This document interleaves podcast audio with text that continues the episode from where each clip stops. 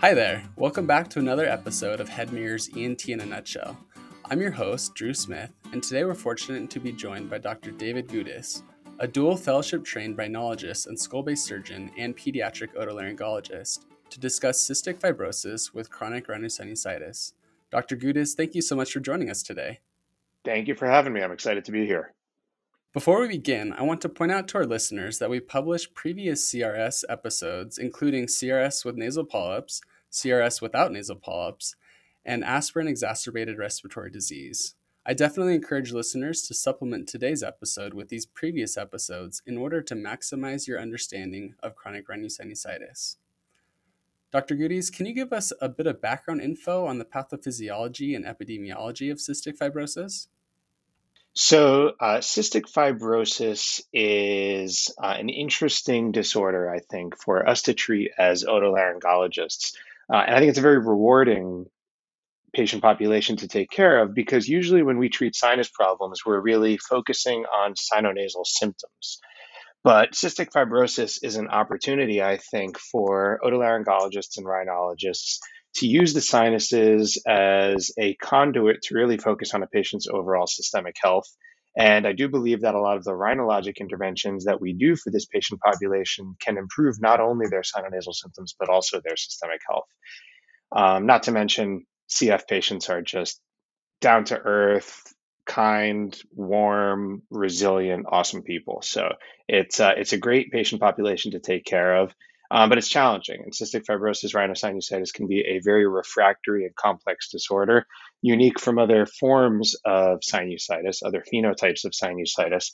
So I think it's really interesting, and I'm excited that we have an opportunity to talk about it today. So cystic fibrosis is an autosomal recessive hereditary disorder, which means you need two bad copies of a gene to have the diagnosis of cystic fibrosis.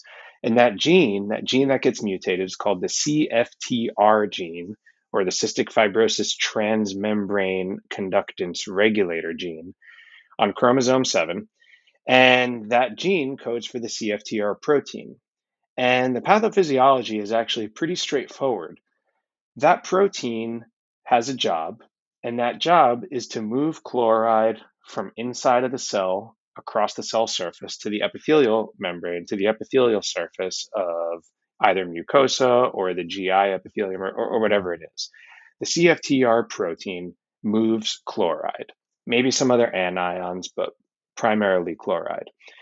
When there's not enough chloride on the cell surface, there can't be enough sodium chloride on the cell surface. And sodium chloride is salt, and salt draws in water by osmosis.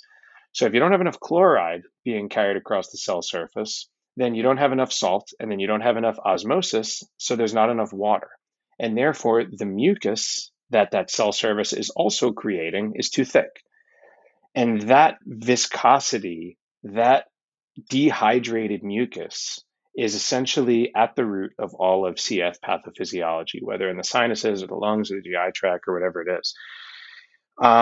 And there are thousands of mutations that have been identified. And those mutations all inhibit the ability of the CFTR protein to transport chloride. Some are worse than others. Some are quite mild. Some patients might have mutations so mild, and probably some epigenetic factors that make the disorder so mild that they might not be diagnosed until adulthood, whereas other kids might have chronic respiratory issues, even in as a toddler. The incidence is low and probably decreasing because, there are different forms of genetic screening and counseling that happen before pregnancy these days. But the incidence in the US is about 1 in 3,500 births. And the most common mutation across the West is called Delta F 508. And the only reason it's important for, I think, the listeners to be aware of that specific mutation is that it comes into play with some of the new treatments that are available for CF that I think we'll get to a little bit later in the talk. There's one interesting study that was done in the 90s that sort of explored why this mutation has persisted in our gene pool. Right? Because you would think that mutations that are so dangerous and risk not only somebody's quality of life, but their longevity and their ability to reproduce. Oftentimes those genes don't persist in the human gene pool. So why has Delta F508 persisted in our gene pool? Why is it still so common?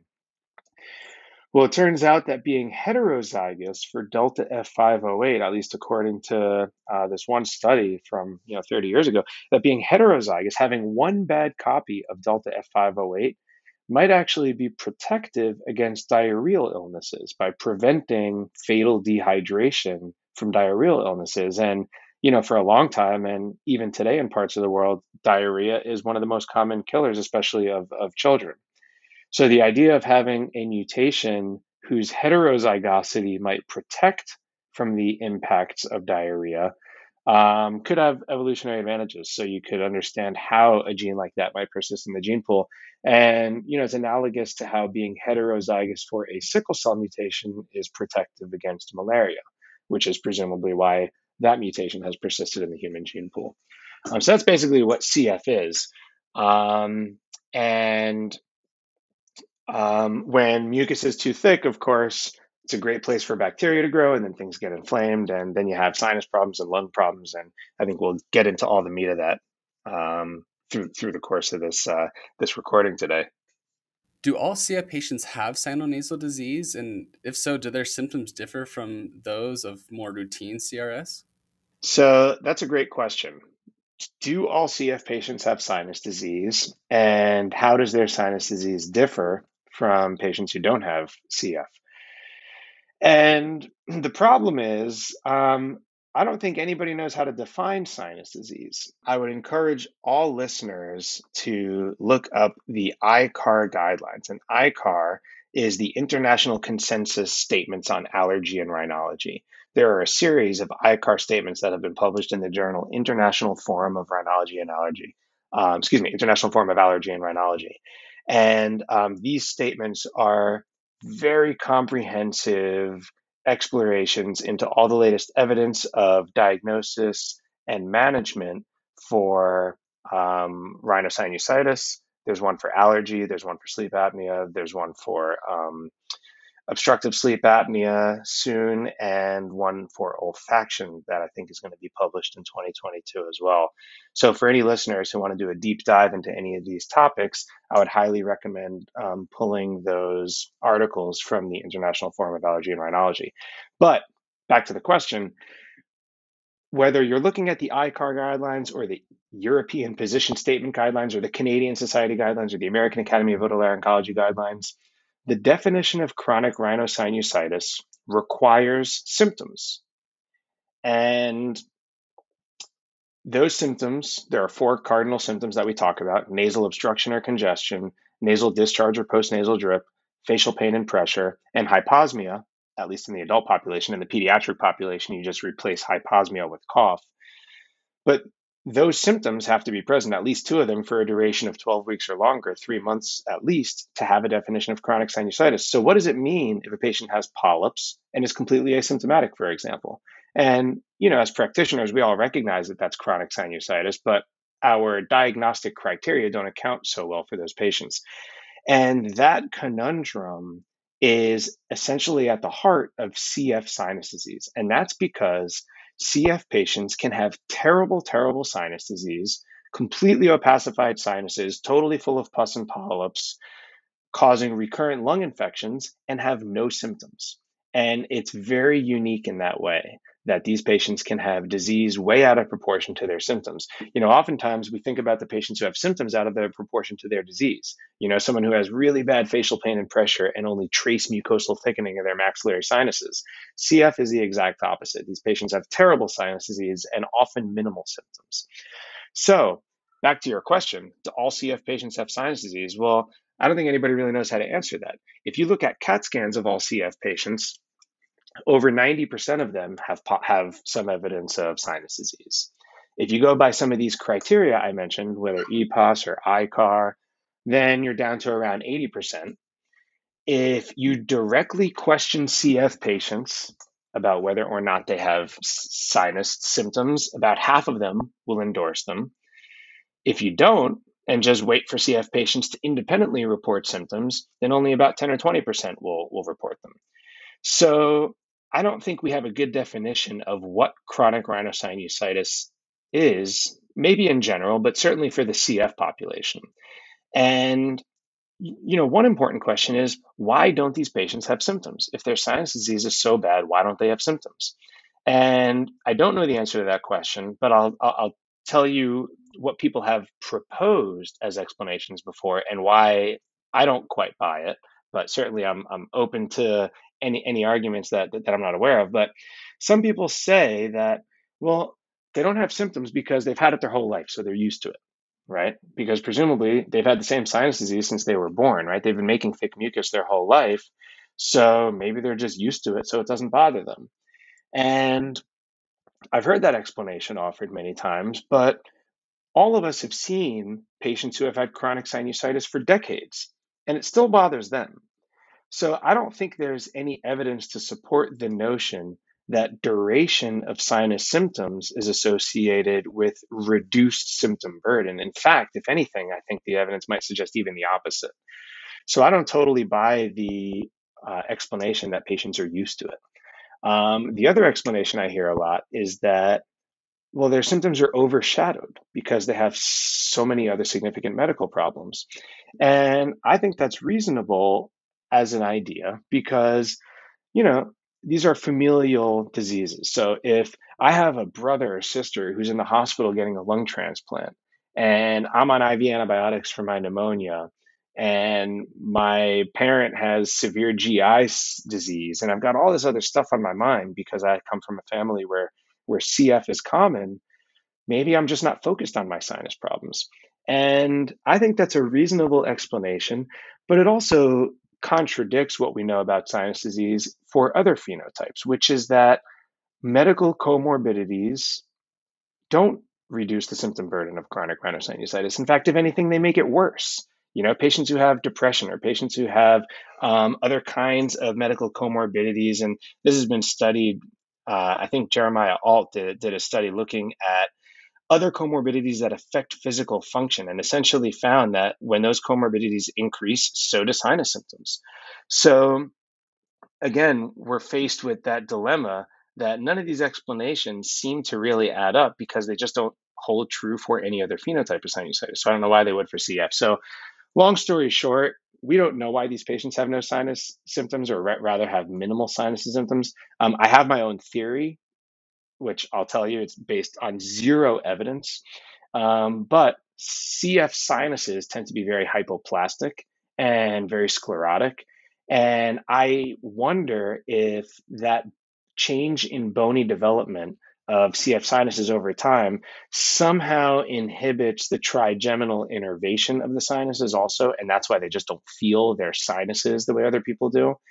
You know, I don't think there's any realistic way to prove or disprove that theory, but that's the only explanation I can think of as to why these patients don't have symptoms. So that's a very long-winded and complex answer to what was a very simple question, I apologize, which was, do they all have symptoms and how do their symptoms differ?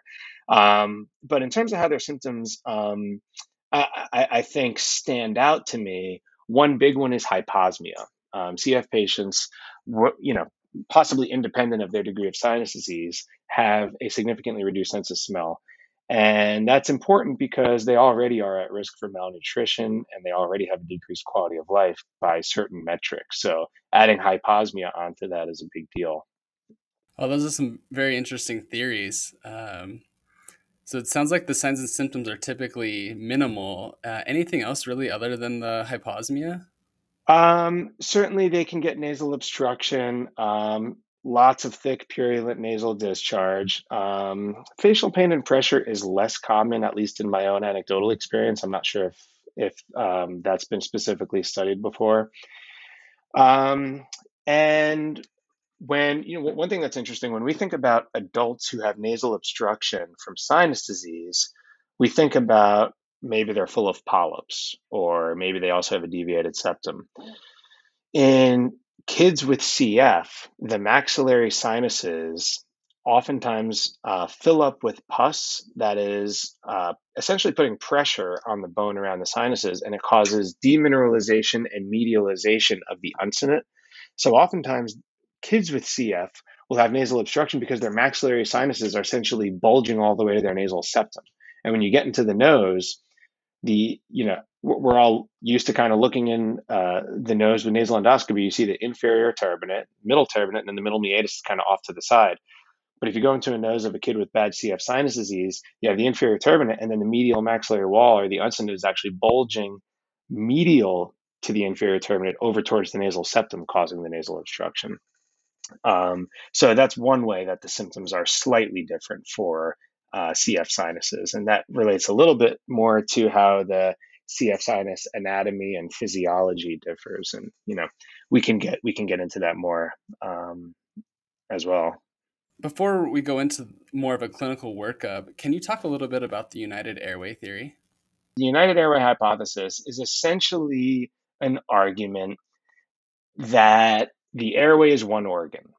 And it's not that you have a nasal cavity and you have sinuses and you have lung parenchyma and you have bronchioles and you have a trachea. It's that you have different appendages of one organ. And when inflammation or infection or disease occurs in one end of that spectrum, it can affect the rest of that organ system as well, the rest of that functional system as well. And it's interesting because, when patients have sinus disease and lung disease, oftentimes, we'll see a patient who has polyps and asthma, for example. And that patient's experience is that their sinus disease is making their asthma worse. And they're often right. But why it's happening is not as clear. And what the patients will often describe, I can't tell you how many times I've heard a patient tell me how they'll start off with a sinus infection or an exacerbation, and then it drips down into their lungs and makes their asthma worse. But it's probably not that something is dripping down into the lungs. It's that the inflammatory infiltrate of the entire airway is being triggered. So maybe that original trigger is happening in the maxillaries or the ethmoids or something like that. But once that inflammatory cascade starts, that's infiltrating the entire airway system and causing worsening asthma disease. And we know that if you fix polyps in an asthma patient, they don't need to use their inhalers as much. There's a lot of evidence to show that improving the sinonasal inflammatory burden can reduce the pulmonary inflammatory burden. It's been shown with a number of studies in the atopic asthma polyp population. It's been shown to a lesser degree in essentially every other population, including patients like chronic bronchiectasis and sinusitis, patients with primary ciliary dyskinesia, and patients with cystic fibrosis. And among those three subsets, we probably have the best evidence for the CF population in terms of how sinus disease can impact the lower airway and how sinus interventions can improve the lower airway, probably because CF is just more common than the bronchiectasis sinusitis patient and the PCD patient. But that's essentially what the unified airway theory proposes, that we're really dealing with one unified functional system. Yeah, I really hope the United Airway Theory gains some more traction and recognition in the coming years. And I think it could even be taught down at the medical school level. Moving into imaging now and clinical workup, what imaging would you order for this disease? Any lab work that you would consider? If you see a patient in the office who has CF, then I guess there are two ways to think about it.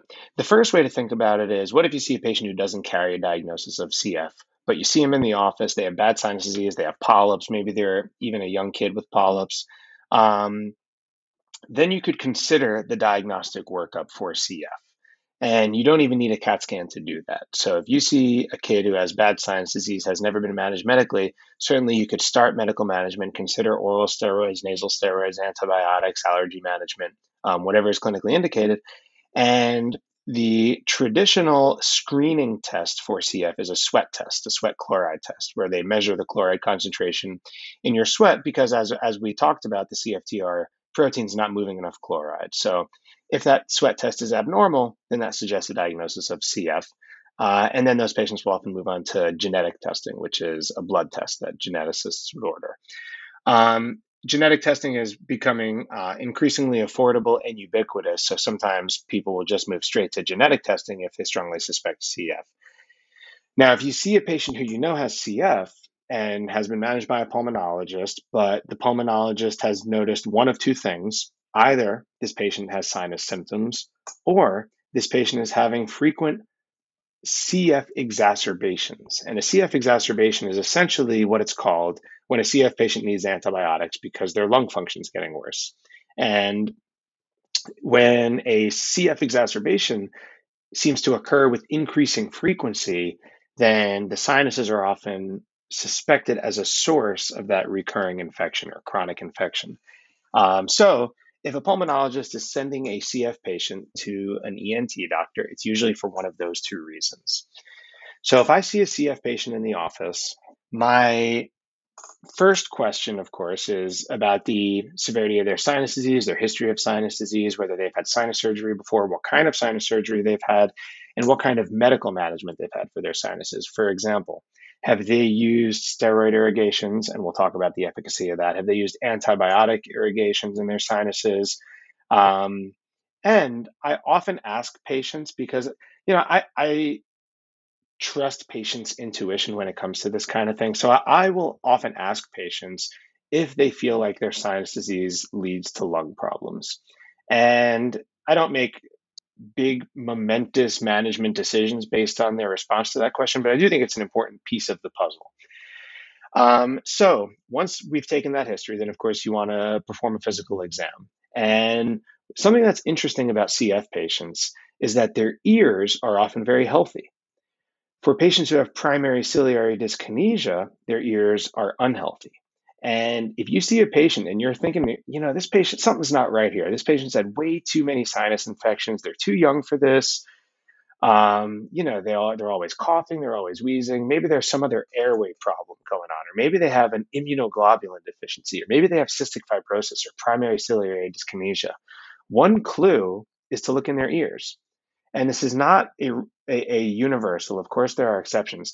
But if their ears are clear, and they don't have a history of chronic otitis media, and they haven't had 8 sets of ear tubes and a tympanoplasty or something like that, it's probably not CF, because CF patients tend to have a very low incidence of chronic otitis media.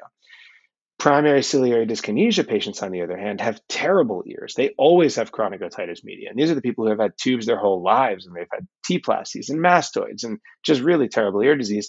Oftentimes, same is true for immunoglobulin deficiencies like IgA, IgM, that kind of stuff. And there's a little bit of evidence to answer why that happens. And Rod Schlosser did this study at MUSC, and they showed that patients with Delta F 508, which, as I mentioned, is the most common CF mutation, these patients actually have better pneumatization of their temporal bones, which is the opposite of what happens in the sinuses. In the sinuses, CF patients have hypoplastic development.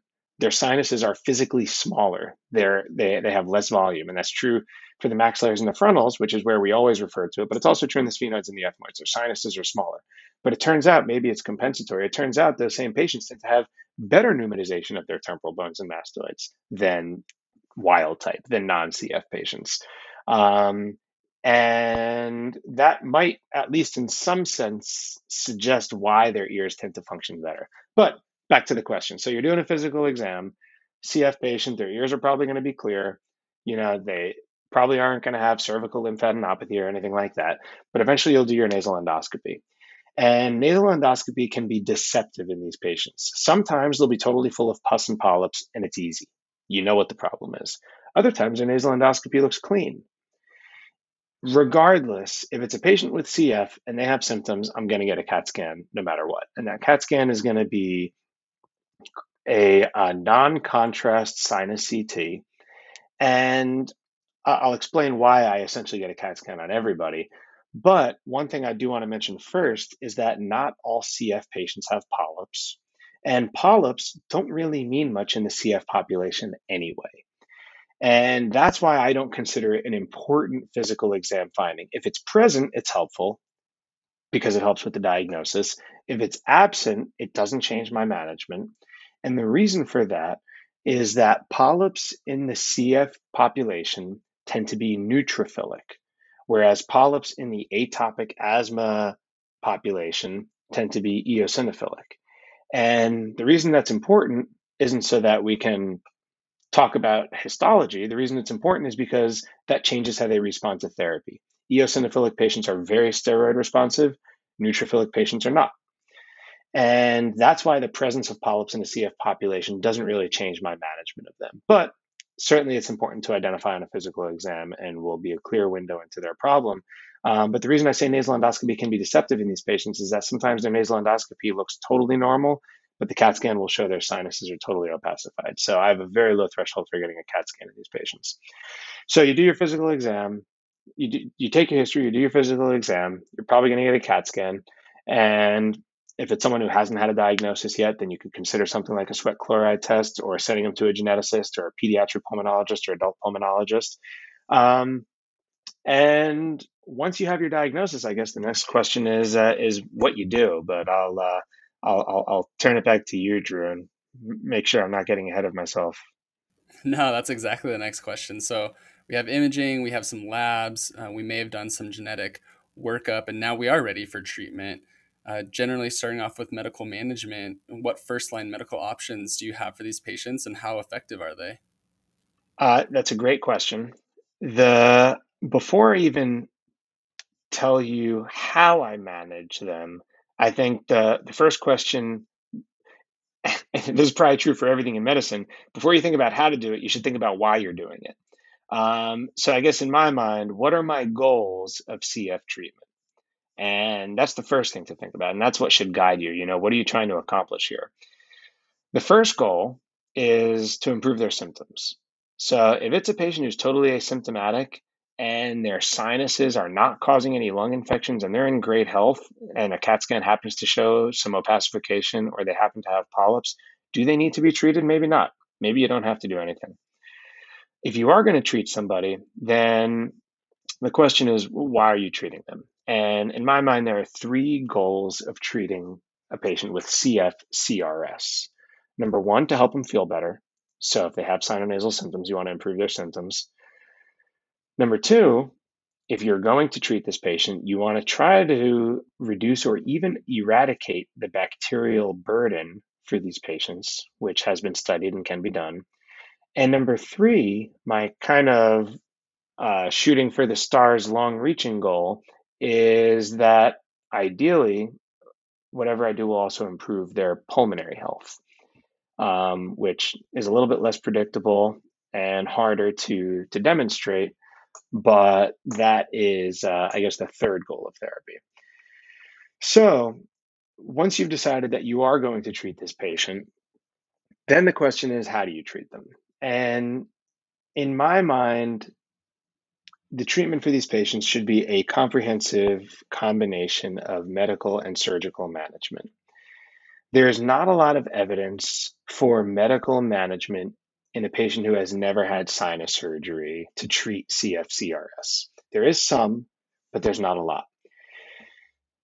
Stuff like nasal steroids might help a little bit. Maybe it'll make polyps a little bit smaller. Maybe their symptoms get a little bit better, but it's not a huge improvement. There is some evidence that using topical tobramycin can reduce symptoms and maybe even improve pulmonary function. There is some evidence that topical dornase alpha, aka Pulmazyme, it's a frequent medication used in a nebulizer for CF patients, but it turns out if you use it in an inhalational system through the nose, or probably even in an irrigation, then that can improve sinus symptoms and maybe even pulmonary function a little bit. The best evidence until a couple years ago for medical management was following surgery, meaning after comprehensive endoscopic sinus surgery, and I can explain what that would entail for a CF patient, using topical antibiotic irrigations and having serial debridements is probably the best way to keep the sinuses healthy. That's until a few years ago. There is an entirely new set of therapeutics on the market now for cystic fibrosis, and they're called CFTR modulators. And there are a couple different types of CFTR modulators, but they all function to improve the chloride transport of the CFTR protein, either by increasing the amount of CFTR protein or by potentiating the chloride transport of that protein. The CFTR modulator therapy is essentially targeting the root of the pathophysiology for these patients. And the first one on the market was Ivacaftor, and there was a little bit of evidence that Ivacaftor was helpful for, plenty of evidence that it's helpful for the lung stuff, a little bit of evidence that it was helpful for the sinus stuff. Most recently, there is a medication that goes by the trade name of Trikafta, which is a triple combination therapy CFTR modulator drug. It includes three medications: Elexacaftor, Ivacaftor, and Tezacaftor.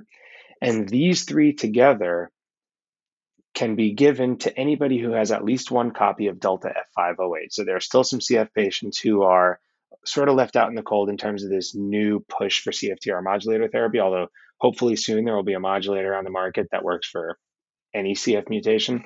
I think that's still a little bit further down the pipeline. But this new medication, Trikafta, has completely changed the landscape of CF and of CF-CRS.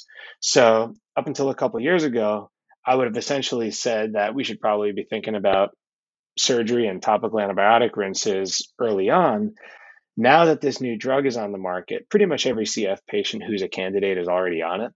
In the US, it's not approved in other in all countries yet. It's pretty expensive, but pretty much every CF patient in the US who is a candidate is already on Trikafta, and a number of centers, including ours, have demonstrated that Trikafta dramatically improves CF sinus disease. It seems not to improve olfaction for some reason. I don't know why, but other sinus symptoms get significantly better.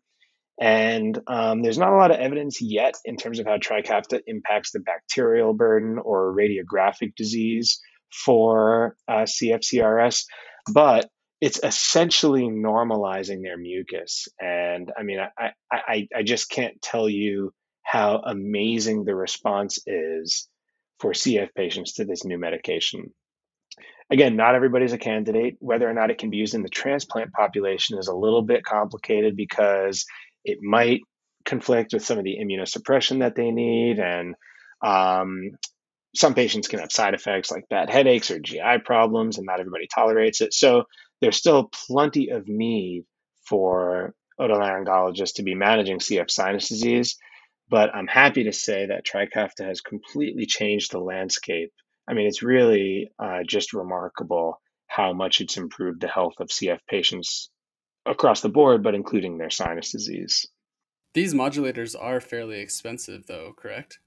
They are, yeah. I think most plans in the US cover them. I don't think I've had a patient who couldn't get it covered unless it was a transplant patient. I think that has been a little bit of a challenge still.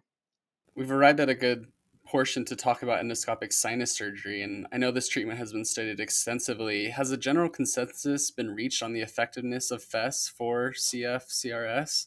And can you also speak to extended approaches in this disease, such as maxillary mega anastrostomies or draft 3 frontal sinusostomies? Yeah, absolutely. Great question. So endoscopic sinus surgery in these patients, I think, is extremely valuable. And again, before thinking about how to do it and how big to make the holes and stuff, let's think about why to operate on these patients. And I think there are a few reasons to operate on these patients. Number one, to improve their symptoms.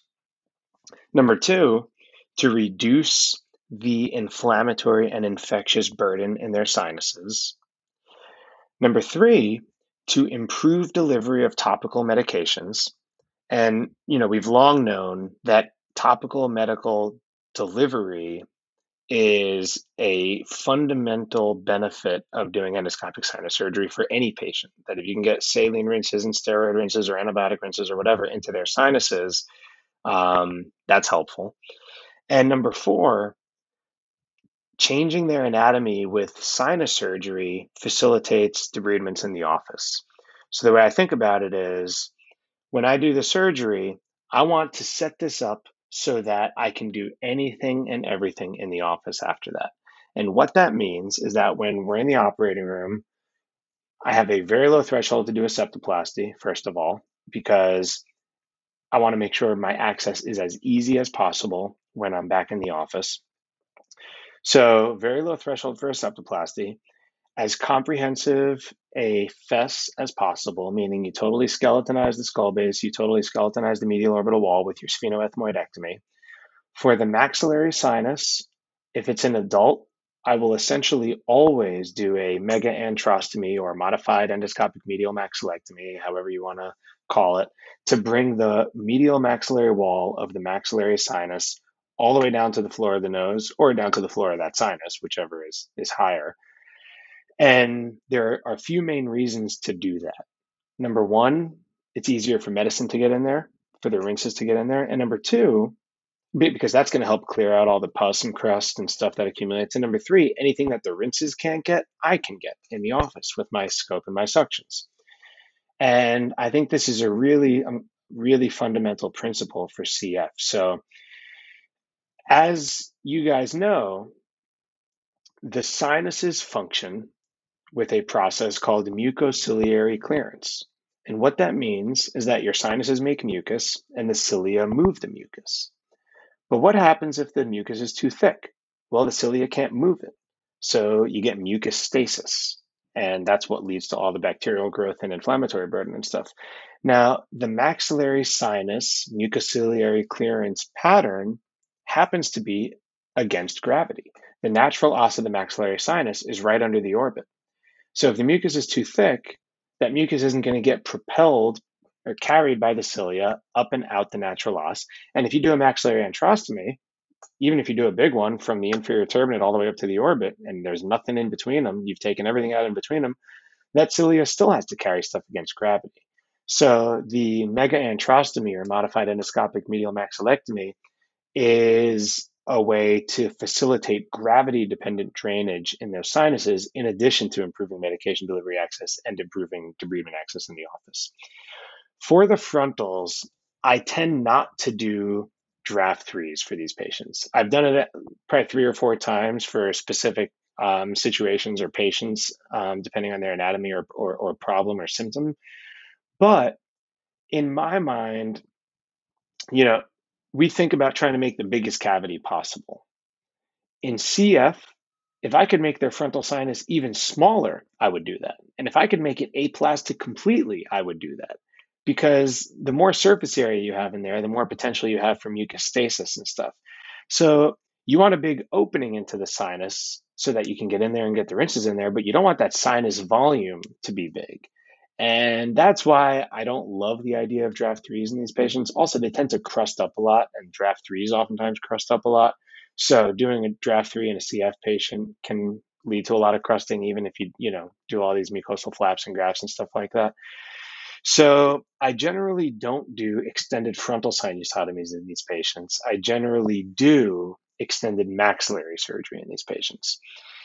Once I'm done with all that, I usually use the old school gloved finger caught middle meatus spacers in the OR before they leave. Oh, one other thing I have to mention. This is another, I've now mentioned Rod Schlosser, I think 3 times. He was my fellowship mentor. Something he used to do in the OR, which I now do for all of my CF patients, and there's no evidence for this, but I basically take a bottle of Ciprodex, just like you would use if you're doing an ear case, and I mix it up with some Surgilube and then fill up the sinuses with it. And it creates sort of like an antibiotic steroid jelly to coat the sinuses. Who knows if it even works? But I basically cover the sinuses with that before I put the spacers in, and then we're done. In Europe, the most, I think, prolific comprehensive CF center is out of Copenhagen. And what they'll usually do is irrigate the sinuses with colistin in the OR. It's a very potent antibiotic, nephrotoxic if it's given systemically, but for topical use or nebulizer use, it tends to be very effective for their CF patients. So they use colistin. I just use Ciprodex because it's easier to get in the OR here. So that's kind of the surgery for these patients. And Post-op, I see them a week later, take out the spacers. They usually need 2 or 3 good debridements before everything has healed and mucosalized. But after surgery, I usually keep patients on a topical regimen of tobramycin, mupirocin, and budesonide. Tobramycin because the most dangerous virulent organisms for these patients are gram-negative, generally gram-negative rods like Pseudomonas, so that's what the toby is for. MRSA is very common in these patients, so that's what the mupirocin is for. And since there might be a little bit of steroid responsiveness and it tends to be pretty safe, I'll often use budesonide. And my goal is to use that for 2 or 3 months post-op, twice a day. And then if everything is looking good, then sometimes I'll go to month on, month off, so that they're rinsing with budesonide every day, but they add the toby and mupirocin every other month. And that's sort of my sinus analog of a common pulmonary practice, which is to have them use antibiotic nebulizers like a tobramycin nebulizer every other month.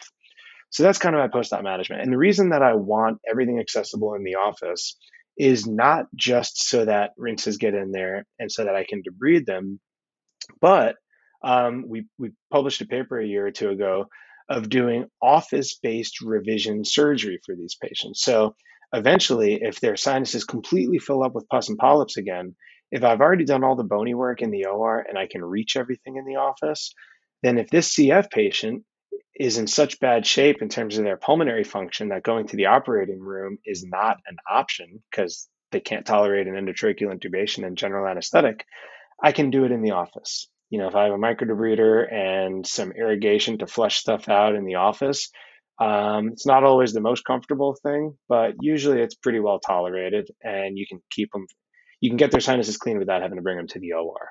So that's why if I take a CF patient to the OR, my goal is for that to be their one and only time in the OR with me, unless it's a kid, of course. They're limited in what you can do in the office in kids. But if it's an adult, I want that to be the first and last time I take them to the OR because I want to be able to do everything else in the office if needed. Now, if the patient's pulmonary function is good and they need a revision and they'd rather do it asleep than awake, great, happy to do that. But I don't want to require general anesthetic to get their sinuses as clean as I need to going forward. That actually transitions perfectly into the next question I had. What is the role of revision surgery versus CFTR modulators for this disease in these patients with ongoing symptomatic issues? Great question. I don't think we know yet. I can tell you if I had a patient who's a candidate for a CFTR modulator and they have sinus disease and they're not on a modulator yet, at this point, I would absolutely recommend that they start the modulator and then we reassess the sinus symptoms. You know, there are just so many systemic health benefits of being on a modulator, including improving malnutrition, including pulmonary function, reducing CF exacerbations, that there are just so many good reasons to be on it that if they can tolerate it, I would recommend, and I don't prescribe those. I would recommend that they speak to their pulmonologist about starting a CFTR modulator prior to considering a revision. Dr. Gudis, this has been a great discussion about cystic fibrosis with CRS. Before I move on to the summary, is there anything else you would like to add about this topic? I guess the only other thing I would say is that CF-CRS can be very, and again, most of our knowledge and experience comes from the pre-CFTR modulator era. This has really changed the face of CF entirely. But a lot of rhinologists don't love taking care of CF because it's frustrating. You know, it's very difficult to get that gorgeous, pristine post-op cavity that we all love to see after our sinus surgery. It's difficult to get that. So it can be frustrating to take care of these patients. But as I said at the beginning, I think it's just such a rewarding patient population to be involved in. I think it's fun to have the relationship with our pulmonologists and work together with them. And they are just the most resilient. I mean, you know, CF patients have been through a lot and their families have been through a lot. And by the time they're coming in to see you, they've been through it and they are so resilient and down to earth and, yeah, I think it really is a privilege to be involved in the care of CF patients. So to the extent that CF sinusitis remains a challenging diagnosis for us going forward, I think it's a great opportunity for ENTs to take care of an interesting and challenging but rewarding patient population. Thank you so much. I'll now move on to a brief summary of today's topic. Cystic fibrosis is a common genetic condition that results in most affected patients experiencing chronic rhinosinusitis. CF patients may present with varying symptoms, some of which are likely to include hyposmia, frequent respiratory infections, nasal obstruction, purulent discharge, and nasal polyps. Head CT, sweat chloride testing, pulmonary function testing, and possibly genetic testing may be included as part of the workup. Treatment options include nasal saline rinses, nasal corticosteroids, topical antibiotics, and especially CFTR modulators, including Trikafta, and sinus surgery. Effectiveness of options varies widely and should be discussed at length with each individual patient. Let's move on to the question and answer portion of this episode. I'll ask a question, then pause for a few seconds to give you time to think about it before I provide the answer. What is the unified airway theory?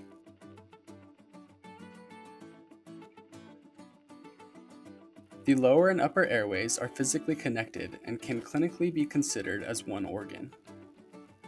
Which mutation is most common among CF patients?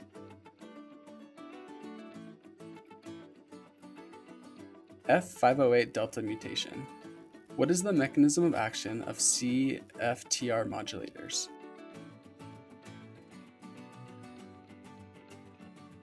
CFTR modulators facilitate increased chloride transport by potentiating the channel open probability of the CFTR protein. That's the end of today's episode. Thank you so much for listening. We look forward to sharing more with you soon.